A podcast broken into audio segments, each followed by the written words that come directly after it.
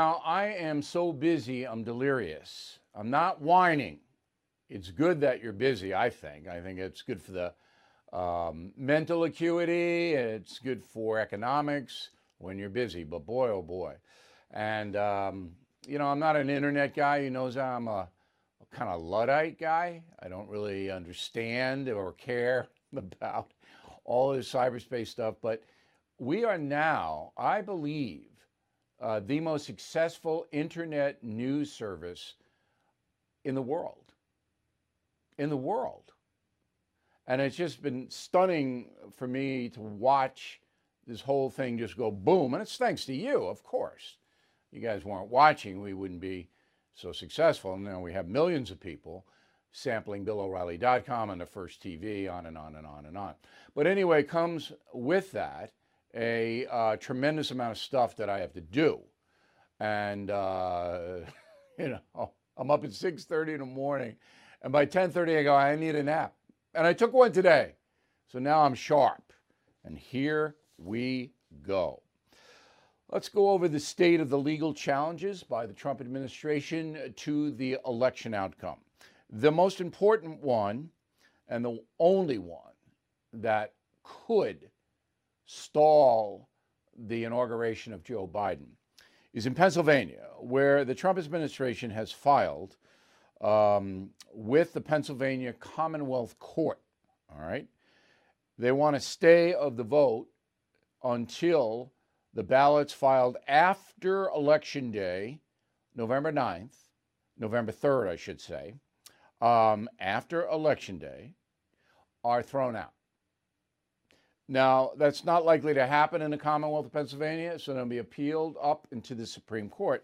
I don't know if the court's going to take it or not. Depends on the wording, because the Trump administration basically said, look, the authorities in Pennsylvania illegally violated their own law, and you, the federal government, are going to have to stop it.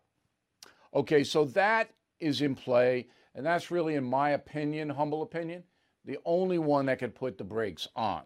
There's another lawsuit in the Commonwealth of Pennsylvania in Allegheny and Philadelphia, Allegheny County, that observers were not allowed to watch the vote count. And I think that's true in some cases. But does it rise? No. And again, in my opinion, this is all my opinion. Now, in Michigan, where the vote is a little bit more, see, it's about 45,000 in Pennsylvania. It's about 150,000 in Michigan. The Trump administration is suing Wayne County, saying they violated all kinds of laws, and the status is pending. The suit is in the U.S. District Court, so it's higher than the suit in Pennsylvania. Now, the problem with all of this is, if the Supreme Court ultimately decides to put a stay on the election, there'll be violence in this country. You know there will be. All right? So what we see in Portland, what we've seen in Seattle, Minneapolis, Kenosha, Wisconsin, you can see it everywhere. Big violence. So the court knows that. And authorities know that. And therefore, that is a factor in these rulings. Maybe it shouldn't be. Certainly the Constitution does not say, well, if you're afraid there's going to be violence, you shouldn't rule the proper way. Constitution does not say that. The law is the law. But it better be pretty darn big. And because you got to take into account the psychology of the Supreme Court justices. Now, 3 of them are never going to vote to stop the election. Those are the liberal justices. But the other 6 could. I don't believe Roberts would. So that's 4 that won't. And I don't know about Amy Coney Barrett. I mean, she's never been tested.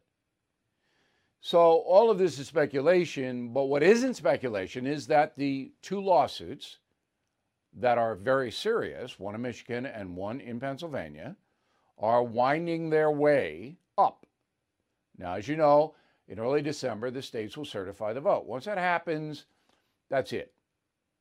Once the certification happens, the feds are not going to intervene. So we have about 3 weeks. We, I mean the United States of America. So So that's where we are. But the violence factor is real. It's real. And it's terrible. It depresses me to think about it, that we could live in a country where violence can affect what's right.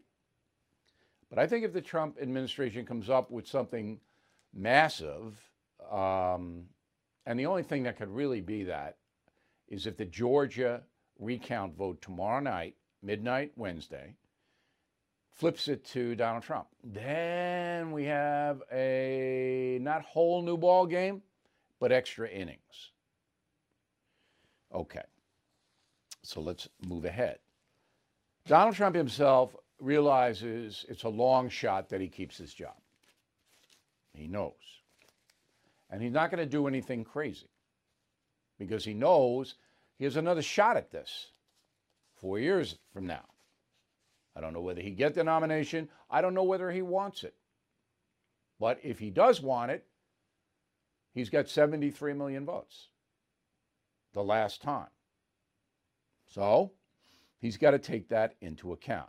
The only president of the United States who was ever elected twice non-consecutive terms was our old pal Grover Cleveland. Throw him up there. There he is. Former mayor of Buffalo, New York, former governor of New York. Now, Grover, in 1884, beat James Blaine. Wow, James Blaine. And he became president. In 1888, Grover lost to Benjamin Harrison, although he beat Harrison in the popular vote. But Harrison had more electoral votes. And then Grover was so teed off, a la Donald Trump. There's Benjamin Harrison, another exciting guy.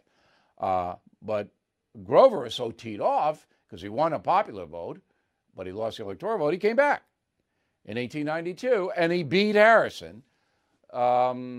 And he's the only president, Grover Cleveland, in history that won three popular votes consecutively. He came back, and unfortunately for President Cleveland, there was a massive economic collapse in his last term, second term, and they couldn't get rid of him fast enough. So could Donald Trump do it? Yes, he could. Yes, he could. No doubt in my mind. I'm not going to say it's a lock because there's a lot of things that happen in 3 years. When I say 3 years instead of 4, because that's when you have to start. A lot of things could happen. All right, the economy goes down, Trump's position goes up.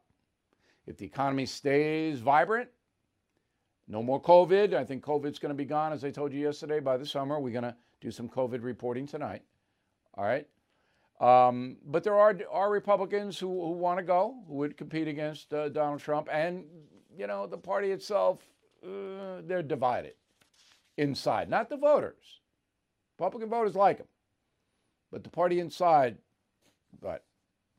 Now, in order to run again, 3 years from now, Donald Trump has to stay visible. And the only way to do that in the United States of America is to go on television. That's it. Okay, no other way. So I expect Donald Trump to go on television. I do. Now, how that unfolds, I don't know. I will know, but I don't know now. Trump himself doesn't really have a preference. He's listening. He's listening.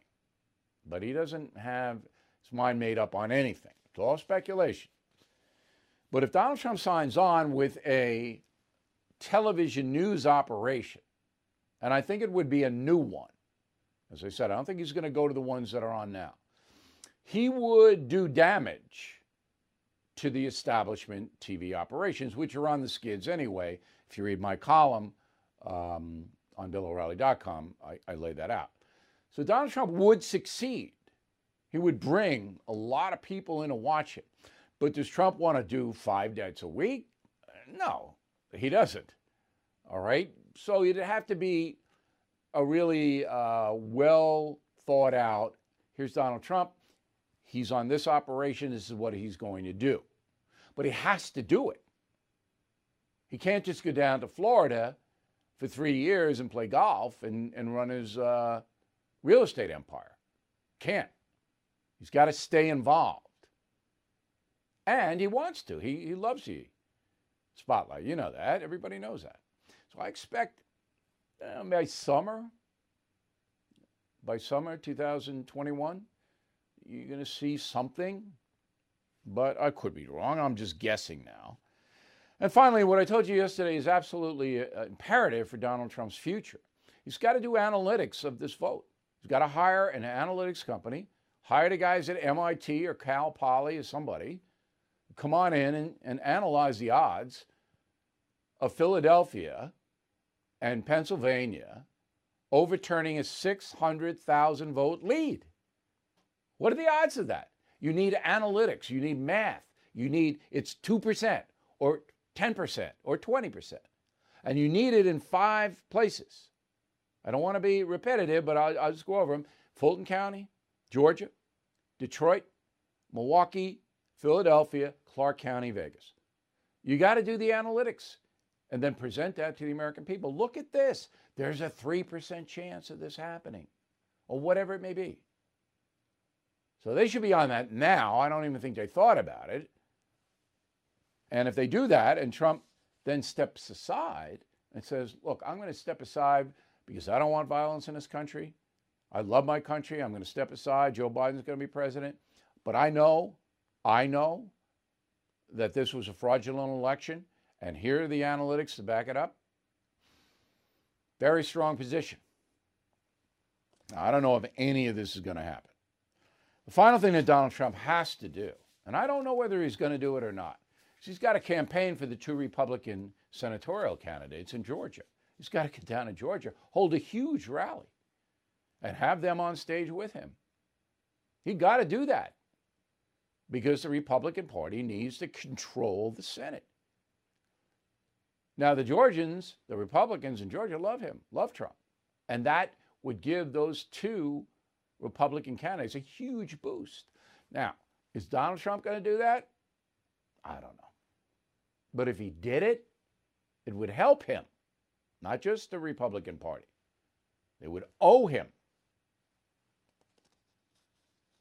The House of Representatives, by the way, I haven't told you this before, is 219 to the Democrats, 207 for the Republicans. 9 Republican pickups, and there are 9 races not called, and I think they're going to pick up 6 out of those.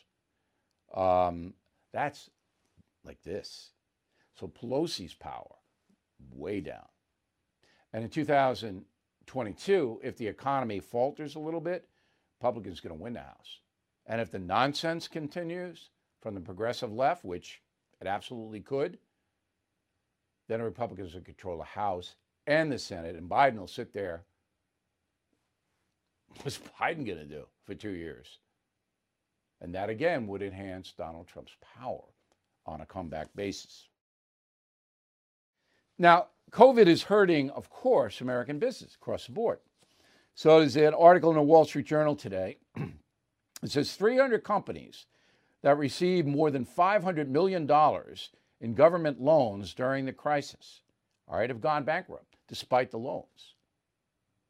Okay, so, and this continues.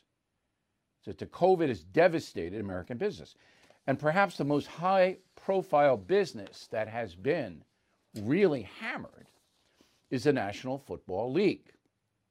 All right, you know, I mean, a lot of the stadiums have nobody in them, and then others have 90%, 10% fans can go, 90 can't, that kind of thing.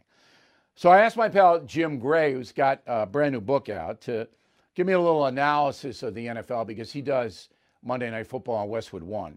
Gray's book is Talking to Goats, The Moments You Remember and Stories You Never Heard. Problem with Gray's book is I thought he meant real goats.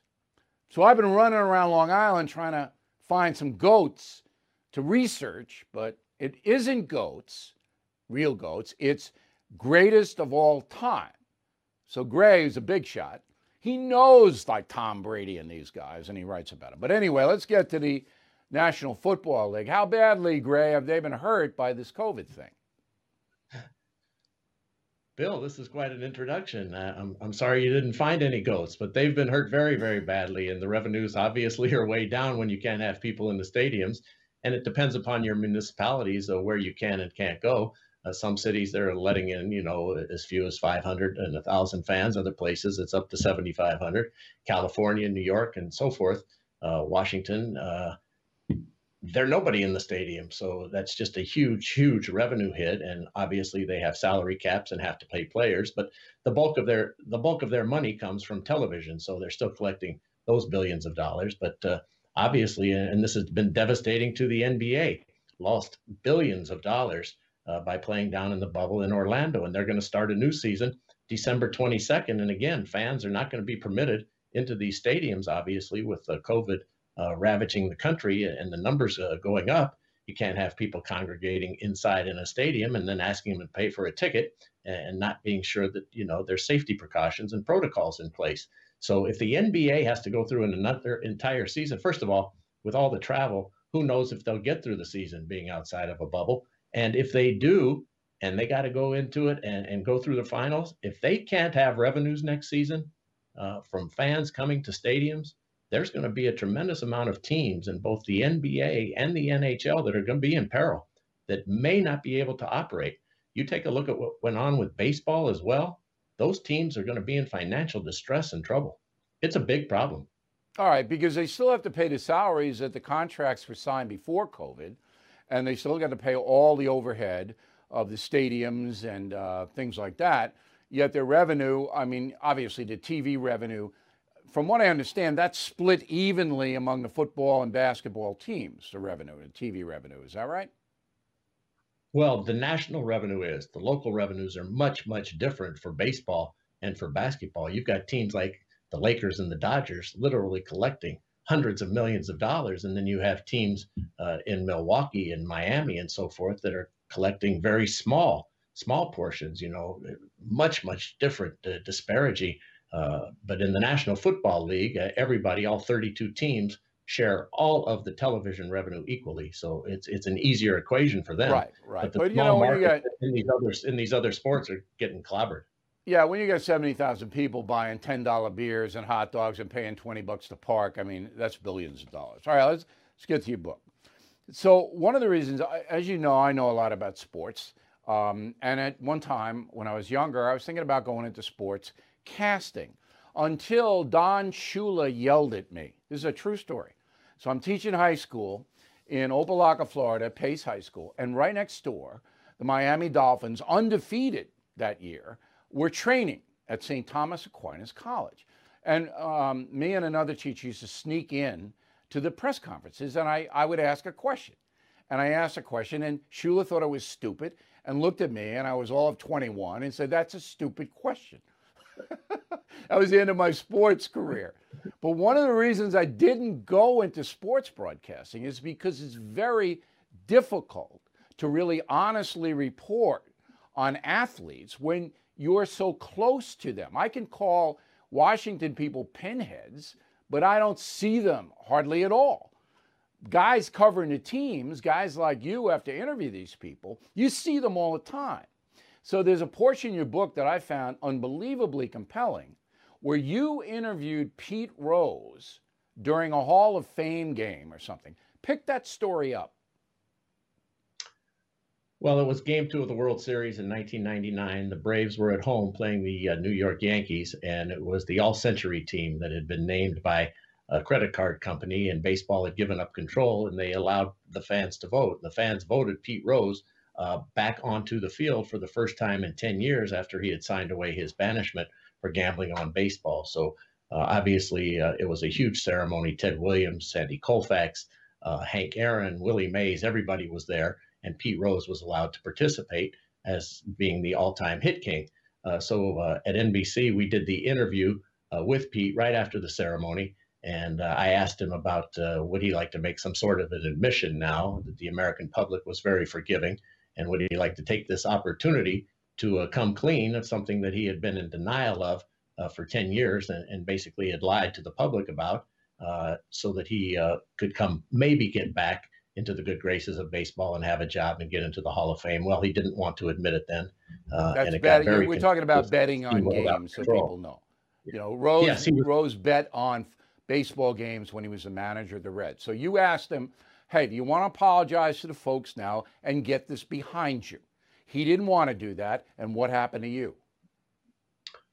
Well, it got contentious and it spiraled out of control. And then, you know, the fans got very upset because they felt it was an intrusion on the ceremony and that it was the wrong time and the wrong place. But the questions had to be asked of Pete at that time.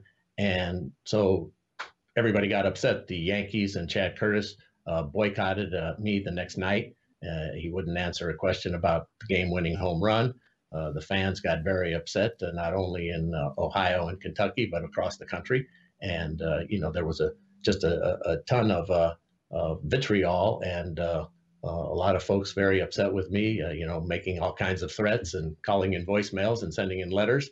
And it just spiraled to the point where, you know, it got very difficult. And the repercussions were not only felt by Pete, but also felt by me as to having asked him those questions. And this was pre-internet too, so there was no social media. And thank God. It was, thank God. Yeah. You'd probably be in Czechoslovakia, in the Czech Republic now, Czechoslovakia. But if you read Gray's book, he gets very specific about who did what to him. And it's one of the nastiest things I've ever seen happen to a journalist. But very unusual character came not to your rescue so much, but gave you solace. Who was that? Well, there were quite a few, and they were my friends. First of all, Dick Ebersol was the model of how to treat an employee under distress. Yeah, he was the NBC guy. But I'm talking about a real big name who you would not expect to knock on your door late at night to help you. Who was that? The boss, and his name is George Steinbrenner. And he came to my room when we got back to Yankee Stadium for Game 3. And it was immediately after Chad Curtis blew me off on after the game-winning home run. It was 1:30 in the morning, and I had protection outside my door. A New York city policeman and an FBI guy had helped me at the stadium, and one of them was still outside. So I thought it was that guy who wanted to come inside and maybe use the restroom or order something to eat. So I opened the door in my shorts, and it was George Steinbrenner standing next to the security guard, and he was in his coat and tie and had just come back from the stadium. And he said, "Can I come in?" And there I was, you know, no shirt on and so forth. And I said, sure, George, come on in. And he said, "Look, I just want to say this. I'm fine with that interview. That interview was no problem. That's first of all. Second of all, the way you were treated at Yankee Stadium tonight does not represent the way that the organization feels, certainly doesn't represent the way that I feel, and nothing like that will ever happen to you again while I own this team." He then stuck out his hand. Let me stop you. That, yeah. I was stunned. I know the Steinbrenner family for many years. I know how kind they are. I know or knew the late George Steinbrenner. I'm so happy you put that in, but I didn't know any of that. And when I'm reading your book, I'm going, I don't even know any of that. One last question real quick. Brady, how old is Brady? 42? Is he 42? 43. He's 43, so I saw him throw a 50-yard dart. As you know, I'm a former quarterback. 43-year-old guy throws a 50-yard rope last week. So what is the guy eating? Well, I mean, I know he's a maniac workout guy, but I've never seen anything like that. And you're one of his best friends. He's eating avocado ice cream. Is that right, avocado ice cream? I got avocado ice cream, and he's into pliability, and he's into nutrition and how to decrease inflammation. And Tom and his training coach and great guy that works with him every day, Alex Guerrero, he has him on this program that is enabling him to be able to continue at this high level. And it's phenomenal. I think he's a what is that, Cybertron or cyborg guy? Or anyway, Gray, you should be eating that ice cream. I'm getting it. The book is Talking to Goats, not the real goats, the greatest of all time, Jim Gray. I enjoyed the book, Jim. Thanks for helping us out tonight. Bill, thanks for having me on. Great to see you. I appreciate it. Cheers. So Steve Hasser writes, "O'Reilly, you're making excuses. You're saying that our election system can be blackmailed by threats of violence from the left. Why do you think we 74 million will find that acceptable? I'm not finding anything acceptable, and I'm not saying anything. I'm reporting, Steve. I'm reporting. All right? As I told you Monday, it's my job to tell you the truth. And I have. So what Steve is referring to, as I said, in order for the election to be stayed or overturned by the Supreme Court, you would have to have a very compelling amount of evidence that is visible to everyone. Can't be a theory, can't be an opinion, can't be something like some observers were denied in Philadelphia. It's got to rise to a very high level. Why? Because the Supreme Court justices are human beings. And they know if they stay the election, if they turn it around and President Trump turns out to be the winner, there'll be violence in this country, violence on the streets. That will happen. And the Supreme Court justices know it. Therefore, to make that kind of a judgment, you would have to have incontrovertible proof that every American could see. I discussed this today with Sean Hannity, who is running down the litany of fraud accusations, many of which are true. I don't believe there was an honest count done in Philadelphia or Detroit or Milwaukee or Clark County, Las Vegas. I don't believe there was an honest count done. I don't believe there was an honest count done in Fulton County. That's Atlanta, Georgia. Okay? I could be wrong, but the evidence says there were illegalities, irregularities that took place. But do they rise to the level of overturning an election? That's what the Supreme Court, the only body, the only one who could stop this train. And the train has to be stopped by December 7th when the votes are certified. So getting back to Steve, Steve is mad at me for reporting that. He thinks I'm advocating for the Supreme Court justices. He thinks that I'm condoning if they voted against staying the election. And I'm not. I'm not doing any of that. I'm bringing you information that's real. Think back. How many people told you there was going to be a Trump landslide? Think about it. When you're listening to the radio or watching television, how many people came on and told you, Trump's going to win, he's going to win big? All right? I didn't say that. I reported it was going to be very close. I also reported whoever wins Pennsylvania becomes the next president. Both of those things happened. All right? I went against many on the right who were convinced there would be a landslide for Donald Trump.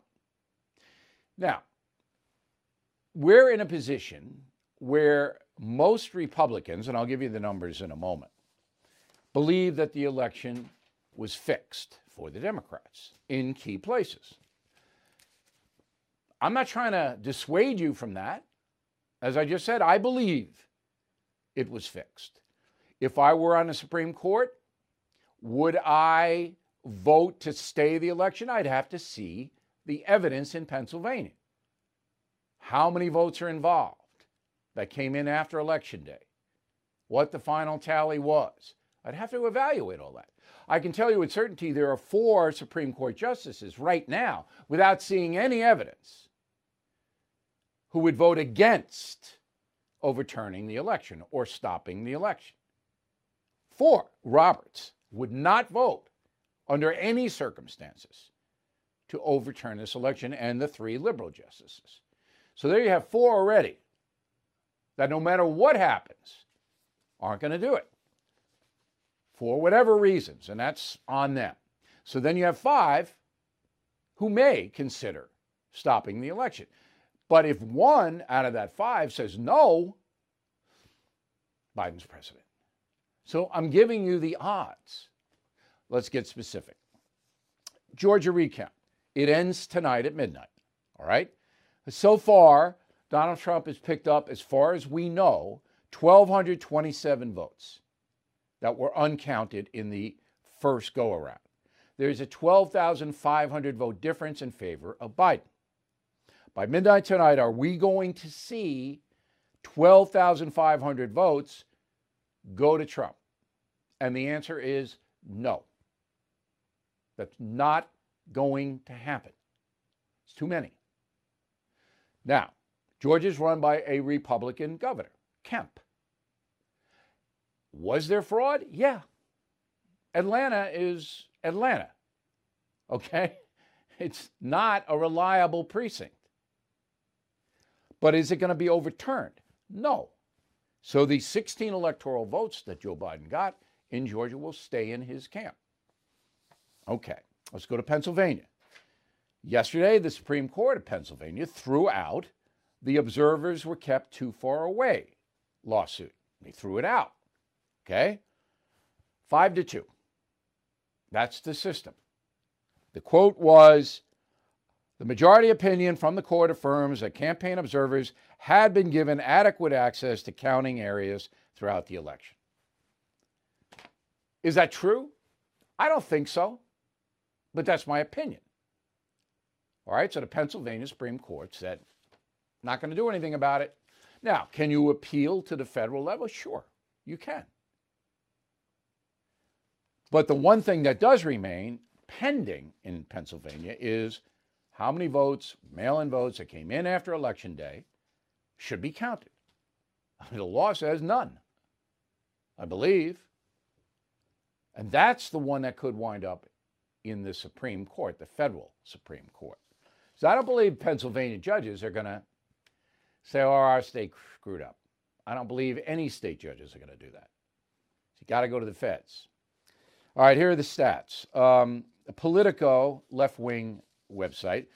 They have a polling outfit hired, Morning Consult, way off on the presidential election. I've told you about them in the past, unreliable, totally.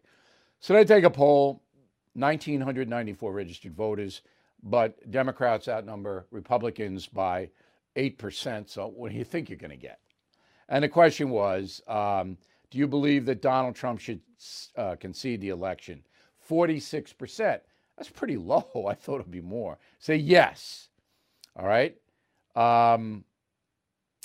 Democrats, 72% of Democrats say you should concede. Republicans, only 17% say he should concede. And you know what I say? He shouldn't concede. I wouldn't concede if I were President Trump ever. How about that?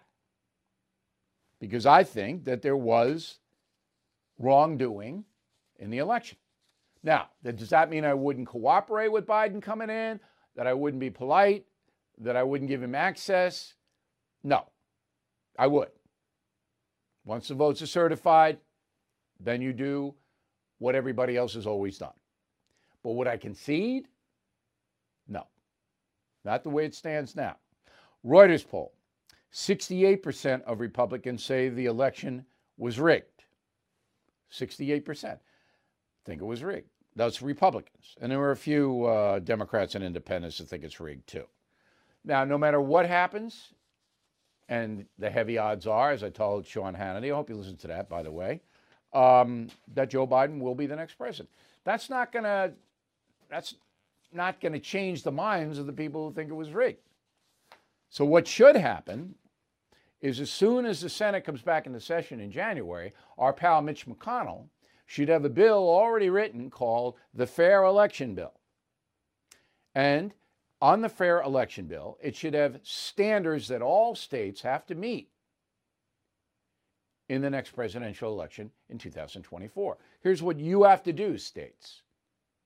Now, states can still oversee, as the Constitution allows, but there should be standards. As I said, if California decides to vote to drop the voting age to 8, which they could do in Sacramento, the feds got to, no. Okay? Now, the reason I want McConnell to do that in the Senate is because all the Republican senators would vote for that bill, I believe. We'll see how many Democrats would vote for it, the fair election bill. Because in my opinion, there are Democrats that don't want fair elections. And I could be wrong on that, but I don't think I am. All right, let's get to the mail. Georgia on the message board at BillO'Reilly.com.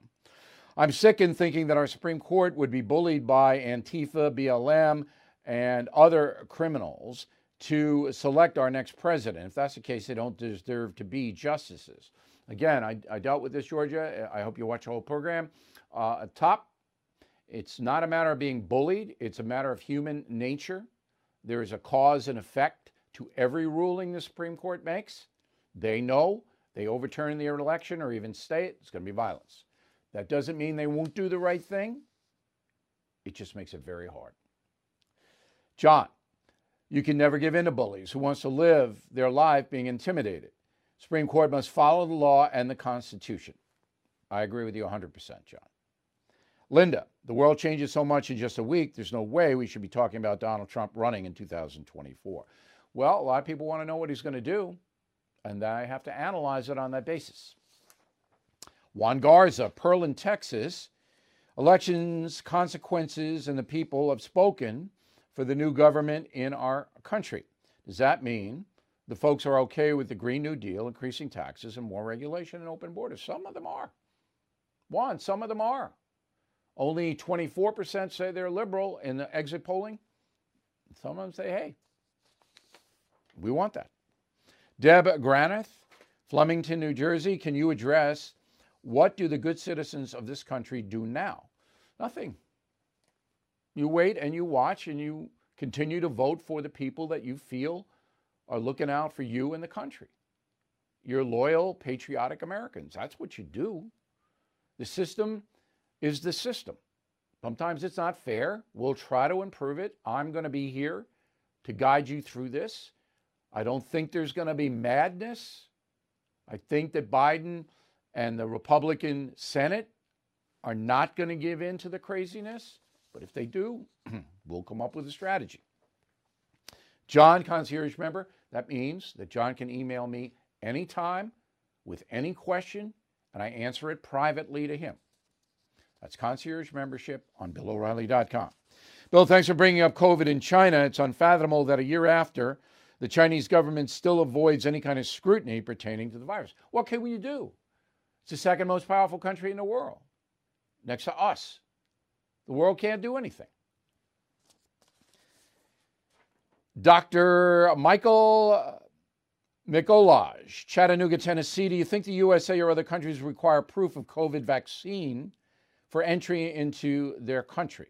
Yes. If you want to travel abroad, you're going to have a card that says you got vaccinated. I believe that will happen. Lynn Gaylor, Sarasota, Florida. Bill, I'd like your comment on how you are doing kind things by sending small gifts to people this holiday season that you normally wouldn't. Maybe you should send Mr. Biden a stand up for your country mat. Let me see that mat. Throw that mat up there for Lynn. Now, we're almost out of these. We're almost out of the We Say Merry Christmas mats. We're almost out of the Stand Up For Your Country mats. You want them, you got to order today. I will try to replenish the Stand Up For Your Countries. I can't do the Christmases, I don't think, in time. But boy, they just flew out of here. They're great items. We also have the theme, Stand Up For Your Country, on hats.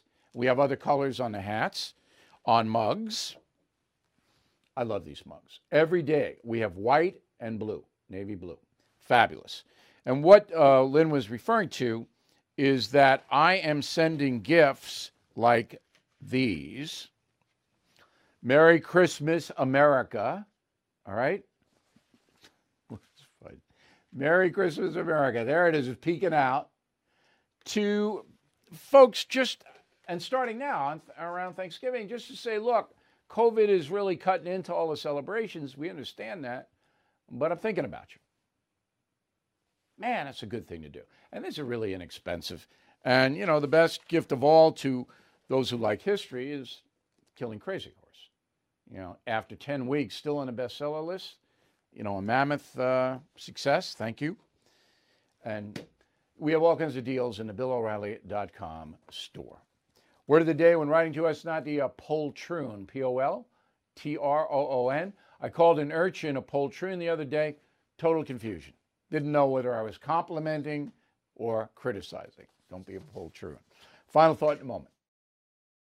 Okay, so Thanksgiving is going to be different. I had to cut down my celebration. It made me sad. I wanted to host some people that I can't host because of COVID. And Christmas is going to be the same thing, smaller, smaller, smaller. But here's a plan. So now I'm going to do extra kindness from O'Reilly to all my friends and family. And I'm going to start before Thanksgiving. So I'm giving away a whole bunch of these. Stand up for your country, because everybody who likes me stands up for their country. All right. So I'm going to give away all the stand up for your country stuff, which is easy for me to do because I own it. But I'm going to start to give people little gifts. All right. This is great. And this isn't political. It's stand up for your country. All right. We're tired of our country being insulted. I am. Then I'm going to give them the Merry Christmas America. These are great. I came up with these, by the way. I thought these up. Anyway, but most of all, I'm going to spread the word that concierge membership, where you have direct access to me on BillO'Reilly.com, it's a fabulous gift.